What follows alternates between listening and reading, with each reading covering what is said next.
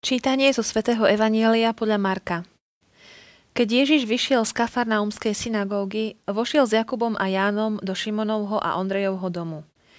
Šimonova testina ležala v horúčke. Hneď mu povedali o nej. Pristúpil k nej, chytil ju za ruku a zdvihol. Horúčka ju opustila a ona ich obsluhovala. Keď sa zvečerilo po západe slnka, prinášali k nemu všetkých chorých a posadnutých zlými duchmi. A celé mesto sa zhromaždilo pri dverách.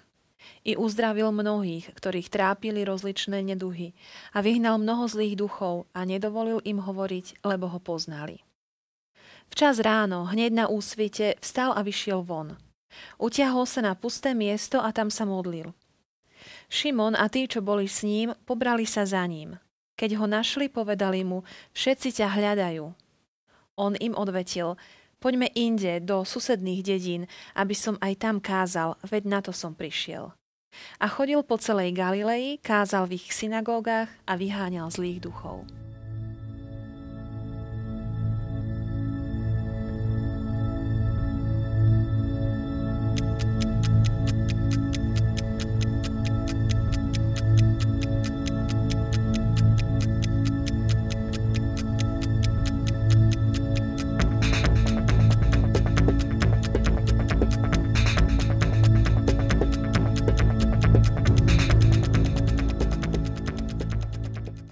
Uzdravovanie, modlitba v ústraní, ohlasovanie evanjelia. Tri základné prvky, ktoré vidíme v dnešnom evanjeliu u Ježiša a ktoré aj pre nás majú byť inšpiráciou. Na všetky tri sa pozrieme s našim hosťom, ktorým je otec Branislav Dado z farnosti Santovka. Srdečne vítajte. Ďakujem pekne. Pokračujeme dnes evanjeliom, pokračujeme nadväznosti na minulotýžňové evanjelium. Ježiš vychádza zo synagógy, kde sa udiala minulotýžňová udalosť, a prichádza do domu Šimona a Ondreja a uzdravuje ich svokru. Vidíme Ježiša stále v akcii, stále v činnosti. No, Ježiš bol ochotný slúžiť. Minule sme hovorili, že prišiel do toho kraja kvôli tomu, aby ľuďom prinášal spásu, aby ich zbavoval najmä tých vplyvov zlého ducha. A toto evanjelium je skutočne pokračovaním. Ono celé tie všetky tri predošlé nedele sme počuli texty, ktoré v evanjeliu nasledujú po sebe. Čiže je to jeden celok, ktorý postupne sa nám tak otvára a rozvíja.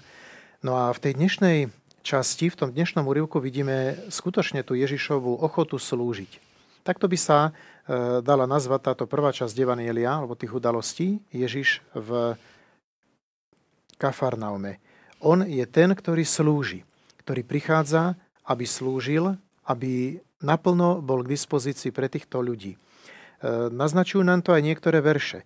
Len čo vyšiel zo synagógy. No, len čo vyšiel. A ešte len vyšiel von, už ho ľudia vyhľadávali a on ide do domu Petra, Šimona, a tam vlastne nachádza chorú svokru, ktorú uzdravuje. Ježiš nepovedal, že dajte mi najprv jesť, potom uzdravím svokru. Áno? Takže vidíme tam tú takú dispozíciu k tej službe, tú citlivosť Ježiša ako človeka na potreby ľudí, ktorých stretáva. Takisto ten ďalší verš, ktorý nám hovorí, čo sa dialo večer. Keď sa zvečerilo, po západe slnka prinášali k nemu všetkých chorých a posadnutých zlými duchmi. Čiže znovu je tam ten rozmer Kristovej služby. Ježiš uzdravuje, Ježiš rozdáva z toho, čo má. On bol k dispozícii. Čo tých ľudí na ňom tak priťahovalo, keď ho naozaj vyhľadávali? On sa išiel ráno modliť a už za ním prišli, hľadajú ťa všetci, večer ho hľadali. Čo priťahovalo ľudí na Ježišovi? Naozaj to boli tie zázraky? Alebo to bola sila osobnosti, láska, čo z neho vyžarovala? Tak robiť v tomto zmysle nejakú rekonštrukciu a povedať presne, že len táto jedna vec je ťažko. Myslím si, že naozaj tam bola dosť veľa ľudí, určite išlo k nemu aj preto, že boli to nejaké senzácie. Spomeňme si napríklad znovu z evanjelií udalosť z Ježišových pašijových tých opisovanok, kde je opísané jeho utrpenie. Herodes, ktorý si ho dal predvolať a čaká, že Ježiš urobí nejaký v odzovkách zázrak na objednávku. Čiže naozaj tam bola niekedy aj tá senzáciechtivosť, ale títo ľudia, ktorým Ježiš pomáha, o ktorých počúvame v Evanjeliu, skutočne prichádzajú predovšetkým za ním so svojimi biedami. Bola to sila osobnosti, ale bola to predovšetkým sila, ktorú oni skúsovali v jeho blízkosti, bola to sila Božieho ducha. Bola to nádej, ktorú tam nachádzali, pretože oni mali nádej, že keď prídu s tým posadnutým, alebo oni sami, ktorí majú problémy, nejaké zdravotné ťažkosti, životné okolnosti, ktorých sa nachádzajú. Keď prídeme k tomuto človekovi, keď prídeme za týmto Ježišom, on nás neodmietne. Mali nádej, že im bude venovať čas a že naozaj tie ich problémy bude riešiť. A my to môžeme prepojiť aj s dnešnou dobou a s našim osobným životom, že túto nádej by sme mali mať aj my. Moderný človek akoby už strácal nádej. Keď sa pozrieme na dnešný svet, tak súvisí to s tou témou o zlých duchoch, ktorú sme trošku minule rozvíjali. Že tam sa stráca nádej veľakrát. A toto je jeden zo silných tromfov zlého ducha. Zobrať človekovi nádej. Presvedčiť človeka, že už je to beznádejná situácia, už ti nikto nepomôže, už ti nikto tento problém nevyrieši, už nie je nejakých možností, aby si z tejto a tejto situácie sa dostal. Toto je problém, do ktorého sa veľakrát ľudia zamotajú s tými rôznymi okultnými praktikami, ktoré sme trošku naznačili pred týždňom. Idú k veštici, idú k všelijakým liečiteľom, pretože chcú nejakým spôsobom nájsť zdravie za každú cenu. Na chvíľku im to aj pomôže mnohým. Ale nakoniec sa problémy vrátia ešte s väčšou intenzitou a často sa títo ľudia objavia v akejsi slepej uličke a veľakrát sa stáva, že potom z tej slepej uličky nevidia východisko, skončia v osídlach nejakých závislostí a naozaj v tých najhorších prípadoch až pokusmi o samovraždu, niekedy aj úspešnými. Takže toto je problém dnešného človeka, že často upada do beznádeje. Ale treba si uvedomiť, že toto je taktika zlého. Kristus je ten, ktorý prináša nádej. A ak my máme byť učeníkmi Ježiša Krista, tak práve toto myslím, že je pre dnešnú dobu potrebné, aby sme kresťania boli nositeľmi tej nádeje a prinášali tomuto svetu nádej. Keď Ježiša vidíme, ako neustále slúži, pretože ho tí ľudia vyhľadávajú, častokrát ho vidíme, že chce si nájsť čas na odpočinok, na modlitbu a ľudia prídu a on sa zľutuje nad nimi a venuje im čas a slúži im. Odpočíval Ježiš vôbec a môže nám byť teda Ježiš vzorom službe? Vidíme aj odpočinok u ňoho? Vidíme určite. Myslím, že aj v tomto dnešnom evanjeliu je to naznačené práve tým, že keď skončil to uzdravovanie, celé mesto sa zhromaždilo pri dverách, on odišiel. On sa skrátka odtiaľ stratil. Čiže tá jeho služba v určitom okamihu, povedali by sme v chronologickom zmysle času teraz, v určitú hodinu skončila.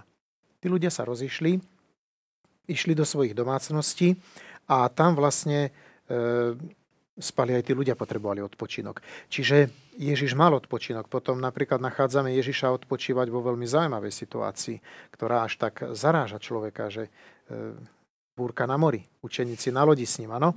Tam je to priamo napísané, oni sa tam trápia s tým, ako ukočírovať tú loď, ten čln, aby sa nepotopili a Ježiš spí. On jednoducho spí, on sa o to netrápi. Ešte ho s tým aj budili, Pane, nedbáš o to. Ako keby mu tak mierne možno aj vytkli v tej chvíli, však o koľkých si dbala, o nás tu nedbáš teraz, hej.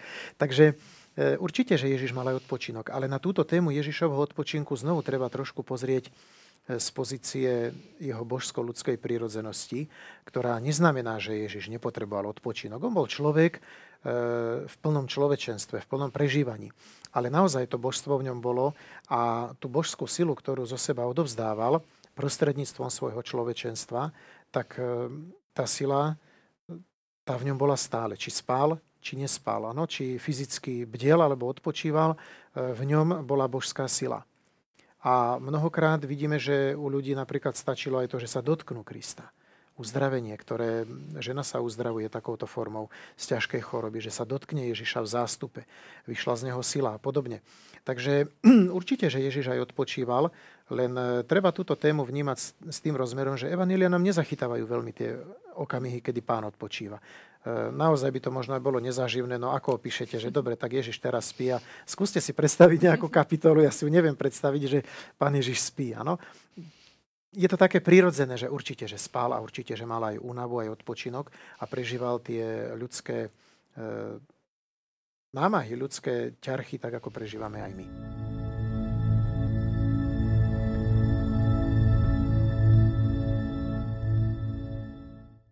Keď pokračujeme v tejto myšlienkovej línii, kde sa inšpirujeme Ježišom, ktorý je stále ochotný slúžiť, zároveň utiahol sa na pusté miesto a tam sa modlil, čiže aj odpočíva. Poďme sa pozrieť na nás, ako si my môžeme brať inšpiráciu a príklad z neho. Ako my máme byť ochotní slúžiť a kde je miesto na odpočinok aj pre nás. No toto je trošku také praktické, pretože máme nasledovať Ježiša aj v tomto, že máme byť tak, ako vidíme v Evanjeliu Pána, máme aj my byť k dispozícii a byť tak disponovaní k takej ochotnej službe svojim blížnym, kedykoľvek to potrebujú. Lenže to je povedané všeobecne. Čo to znamená konkrétne? Ja som túto otázku, teda námietku lepšie povedané, dostal raz od jedného veriaceho. Zazvonili, prišli v nedelu o 11:30, o 11:45, že oni potrebujú vybaviť krstný list, svedectvo o krste. No a z reči do reči, tak som vravila, prečo ste nezavolali inokedy? Lebo vieme, že teraz ste doma.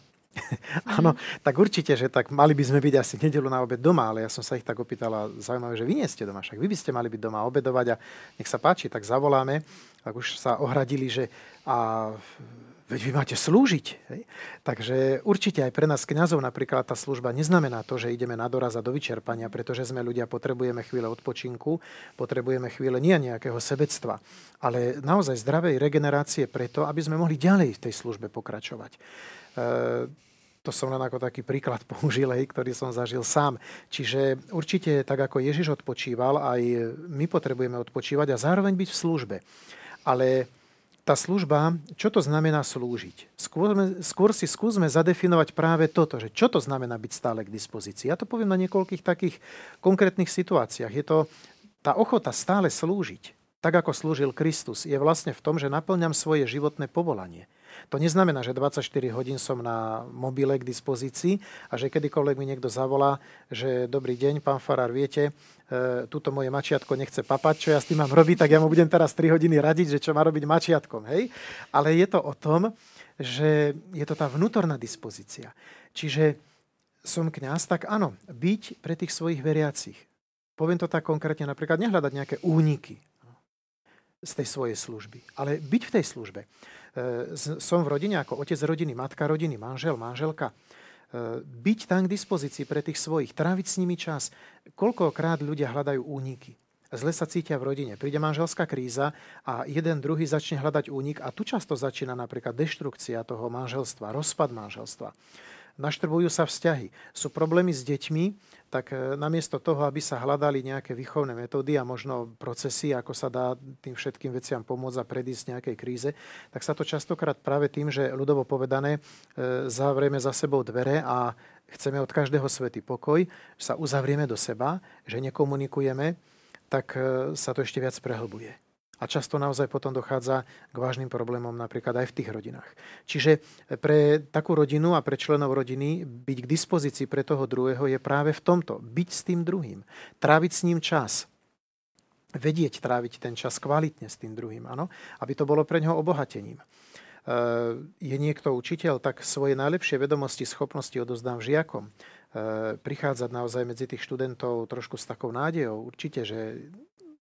napríklad ja učím náboženstvo, odkedy som vysvetený a viem, koľko vyčerpá aj niekedy taká hodina náboženstva, disciplína žiakov. A to je len náboženstvo. Teraz taký učiteľ alebo profesor, ktorý má pred sebou celú triedu celý deň a každodenne, áno. A možno, že niekedy aj tí žiaci ho nepríjmajú, možno im nie je sympatický. To sú nieľahké situácie. Ale vedieť si možno tam uvedomiť, že tento človek, ktorý je predo mnou, k tomu ma poslal Boh. Je to pre mňa ťažké, ale tu som postavený teraz. Sú to náročné situácie a aj taká... človek musí byť sám na seba náročný, aby dokázal v tej službe byť a v tej službe pokračovať. Lebo to si povedzme otvorene, v každom jednom živote a v každom jednom povolaní tie chvíle znechutenia prídu. Ale v nich treba vedieť čerpať. Ale práve preto, aby sme v tej službe vo chvíľach znechutenia dokázali načerpať novú silu a ísť ďalej, musíme mať zdroj. A ten je práve v tých chvíľach odpočinku. A odpočinok... to nie je len to, že si láhnem a spím, alebo sadnem a pozerám televíziu. Ale odpočinok, to je predovšetkým to, že vnútorne človek vypne a to sa dá napríklad aj pri modlitbe. A toto je, znovu sme pri téme modlitby, kde naozaj by som vedel zo svojho života tiež potvrdiť, že napríklad taká tichá adorácia, niekedy pol hodinu pred tým bohostánkom alebo doma na fare pred krížom, tak človekovi dokáže veľmi veľa síl obnoviť.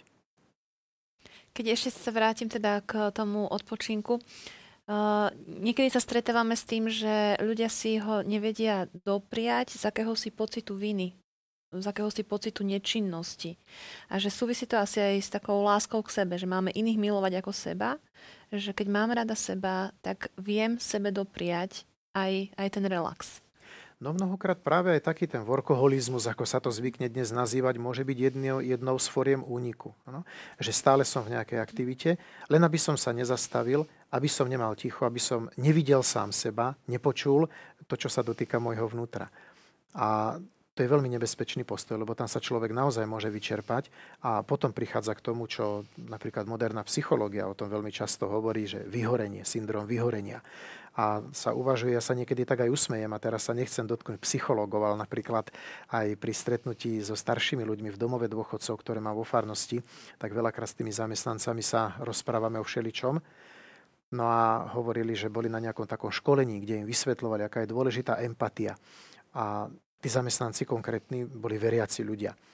No a ja som im dal takú otázku, že empatia. Že čo to je empatia? Ano, že vcítiť sa do kože toho druhého. Ja si dovolím tvrdiť, že to sa nedá vlastne. Ako sa ja vcítim do kože niekoho iného. Musel by som to prežívať tak, ako ten druhý a to úplne my nedokážeme byť totožní s tým druhým. Ja som ja, ten druhý je ten druhý. Ja dokážem po určitú hranicu prísť. Ale prečo my musíme dnes siahať po všelijakých slovníkoch, viete, a zrazu prídeme s niečím takým, že wow, počul som niečo, super teraz, hej, empatia, ideme. Ale to je 2000 rokov už napísané vo Svetom písme iným slovom. Miluj svojho blížneho ako seba samého. Presne to, čo ste citovala pred chvíľou. Takže tam je to, dokáž vidieť v tom druhom Krista a miluj toho druhého. A už sme empatickí. Nepotrebujeme na to nejaké moderné výrazy. Stačí naozaj ostať pri tom evanjeliovom slovníku. Ja teraz nechcem vyznieť ako nejaký demagóg, že na všetko hľadám len citáty zo Svätého písma, ale naozaj to je to, o čom sme už aj v minulosti trošku hovorili, že naplniť si srdce tým Božím slovom, vpúšťať ho tam, prežúvať ho. Toto je to prežúvanie, že ja vlastne v tom písme to všetko nachádzam, v tom Božom slove a od toho sa odrážam potom do praktického života. Doprajem si kvalitný odpočinok, aby som počul to, čo mi chce povedať Boh, aby som počul, ako On vidí moju službu, moju námahu, či náhodou sa nenamáham zbytočne, alebo tak, ako On nechce, opačným smerom. A tam potom človek môže nájsť aj istotu, aj chuť ďalej pokračovať v službe.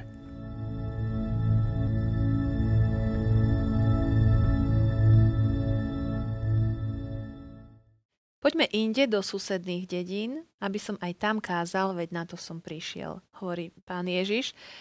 Takže naozaj tá túžba slúžiť a túžba dávať nie len v jednom meste, ale aj v ďalších, hnala ho tá túžba slúžiť stále.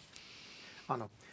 Tu vidíme rozmer, ktorý ja by som nazval u kresťanov je trošku taká niekedy chyba, alebo ťažko povedať, či chyba, či nedostatok, z čoho to vychádza. Skrátka, mnohokrát sme v takých papučkách, akoby. Áno, mnohí kresťania majú radi takú papučkovú vieru, preto som aj doniesol tie papuče, ešte také trochu aj obdraté, lebo my radi zoderieme papuče. Áno, neradi zoderieme topánky, ale radi zoderieme papuče. Čo tým myslím? Ježiš nevyhľadával v tej službe, a to je ďalší prvok pri službe, nevyhľadával priestor, kde je populárny. Vidíme, s čím prichádzajú za ním apoštoli. Včas ráno, hneď na úsvite vstal, vyšiel von, áno, a teraz Šimon a tí, čo boli s ním, pobrali sa za ním. Keď ho našli, tak on sa desí tak ľudovo povedané zašil, aby mal naozaj tú samotu, utiahol. Keď ho našli, povedali mu, všetci ťa hľadajú. Tak akoby oni sa tešia z toho jeho úspechu, to bol ich majster. Oni popri ňom rastli, hej, keď sa to tak vezme. Oni tam mu ministrovali vlastne, posluhovali. A teraz prichádzajú za ním. Všetci ťa hľadajú. Jednak je to tá túžba tých ľudí vyjadrená, ale jednak je to naozaj aj taký krásny pohľad Ježiša. On hovorí, poďme inde. Nie preto, že týchto ľudí už necháme, tým a už nezaujímajú. Nie v takomto zmysle, ale Ježiš neostáva na jednom mieste, kde je populárny. On nie je typ človeka, ak sa pozrieme na Ježiša ako na človeka a vôbec na ten jeho životný štýl, nie je o tom, že on prišiel vybudovať si nejakú popularitu. Ano, že tu už som si vytvoril kamarátov, tu už mám nejakú skupinku, ktorá ma berie, tu už mám nejakých ľudí, ktorí ma tak ako si priam absorbujú, adorujú, áno, a tak tu mi je dobre a už ďalej nejdem. Toto sme častokrát my, kresťania, že my sa vieme stretnúť, vytvoriť spoločenstvo s tými, ktorí majú rovnaký názor, ktorí si myslia to isté, ktorí nám popritakávajú, áno, ktorí nám pofúkajú niekedy aj tie naše fiktívne bolačky, ktoré si niekedy aj sami spôsobíme. Toto je tá papučková viera. Že medzi nami je dobré, ale tí ostatní nech nám dajú pokoj. Tam radšej nejdeme, tam to neriskujeme. Nie, Ježiš sa nebal prostredia, nového prostredia. Nové prostredie je vždy vlastne pre človeka výzva. A Ježiš sa tejto výzvy nebal, naopak on ju vyhľadáva, pretože má lásku k ľuďom a preto je ochotný riskovať aj to, že príde niekam, kde ho nepríjmu. Zoberme si Samáriu znovu. Hej. Ježiš prechádza s učeníkmi, prechádza cez Samáriu, ale Samaritáni sa dovtipili, že ide do Jeruzalema a preto ho tam neprijali. Čo sa tam odohralo? Tí dvaja hovoria, synovia Hromu ich volali, ano, tých dvoch bratov. Jakub a Ján hovoria, pane, máme povedať, aby oheň zostúpil a ich to tu strávilo. A ty by už tam blesky hromy volali hneď, len tá Božia ruka nech sa ukáže. A Ježiš hovorí, nie. Ježiš hovorí, nie, pretože on aj tých Samaritánov miloval. A nemohol im vtedy poslúžiť nejako, lebo oni ho neprijali v tom momente. Ale poslúžil im aspoň tým, že, poviem to teraz tak, že nevracia im to odmietnutie. Neostáva uzavretý voči ním a nezvoláva na nich Boží trest. Nie, on ich určite žehnal v duchu a zomieral na kríži aj za Samaritánov. Čiže toto je tá služba človeka. Byť tam, kde som, na tom mieste, ktoré mi Boh zveril, čiže v tom zmysle povolania životného, ako sme spomínali. Som kňaz, som manžel, som učiteľ, som ošetrovateľ, mám svoje zamestnanie, ktoré zároveň je aj povolaním životným. Ale nebať sa aj zmeny a nebať sa novosti. Nebať sa nového prostredia a dokázať doň vstúpiť do toho prostredia.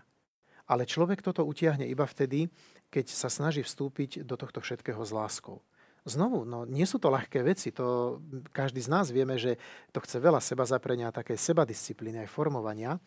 Ale toto je cesta, ktorou vyšiel Kristus a toto je cesta, ktorú nám aj v týchto evaníliách posledných nediel vlastne sám Ježiš ukazuje. Na jednom mieste písmo hovorí, alebo Ježiš hovorí svojim učeníkom, keď vás nepríjmú, straste si prach z nôh a odíďte. Ako to aplikovať v našom živote? Lebo nie vždy, keď nás nepríjmú, sa dá odísť. Kňaz nemôže odísť z farnosti, matka, otec nemôžu odísť z rodiny. Jednoducho sú situácie, keď sa nedá striasť ten prach. Áno, no lenže o tom strasení prachu je to trošku inak. Tam Ježiš nemyslel to, že v takom chápaní, že keď vás tam chodte, ohlasujte evanjelium a keď vás nepríjmu, tak ľudovo povedané, nechajte ich na pokoji a chodte k druhým. Nie, Ježiš to myslel inak. Ja ten citát aj mám trocha tu po ruke, takže skúsme ho počuť presne. A povedal im, totiž Ježiš učeníkom, keď kdekoľvek vojdete do domu, ostaňte tam, kým odtiaľ nepôjdete ďalej. Toto je tam dôležité. Ostaňte tam, kým odtiaľ nepôjdete ďalej. Čiže to je to skúmanie Božej vôle, že čo tu chceš odo mňa, Pane? Tu som. Čo tu chceš odo mňa? V tejto farnosti, ako ste hovorili kňaz, v tejto rodine, na tomto pracovisku. A tu sa pýtam, Pane, čo chceš tu v tomto prostredí odo mňa? Dokedy je tu moje miesto? Áno, niekedy... No, v rodine je to iné, jasné, že nemôže otec z rodiny odísť a podobne, ale napríklad vo farnostiach, tam si dovolím troška takú poznámku, lebo to niekedy ľudia sú z toho sklamaní, keď na kňaza si zvyknú a teraz kňaz odchádza, otec biskup preloží kňaza niekam, áno. A viem, že bol som dvakrát farárom v kúpeľných farnostiach, čiže z celého Slovenska som mal také vzorky, že tí ľudia sa sťažovali, že vzali nám ho. Je čas odísť. Čiže je čas, dovtedy si splnil svoje. A to strasenie prachu je skôr v tom, že vydávame svedectvo. Aj keď nás tu nechcete, my tu svedčíme. To nie je stras prach, že striasame sa vás. Áno? Ale skrátka sme ochotní ísť ďalej a ohlasovať ďalej. Chcem sa vám poďakovať, otec Branislav, za naše spoločné premýšľanie o evanjeliových textoch za 4 týždne. Dali ste nám niekoľko dobrých praktických víziev do praktického života na uskutočňovanie. Verím, že aj s našimi televíznymi divákmi budeme uskutočňovať tieto výzvy. Ešte raz vám ďakujem. Ďakujem aj za pozvanie. Sú to výzvy aj pre mňa. Milí televízni diváci, s novým hosťom sa uvidíme o týždeň a ja sa na vás teším. Dovidenia.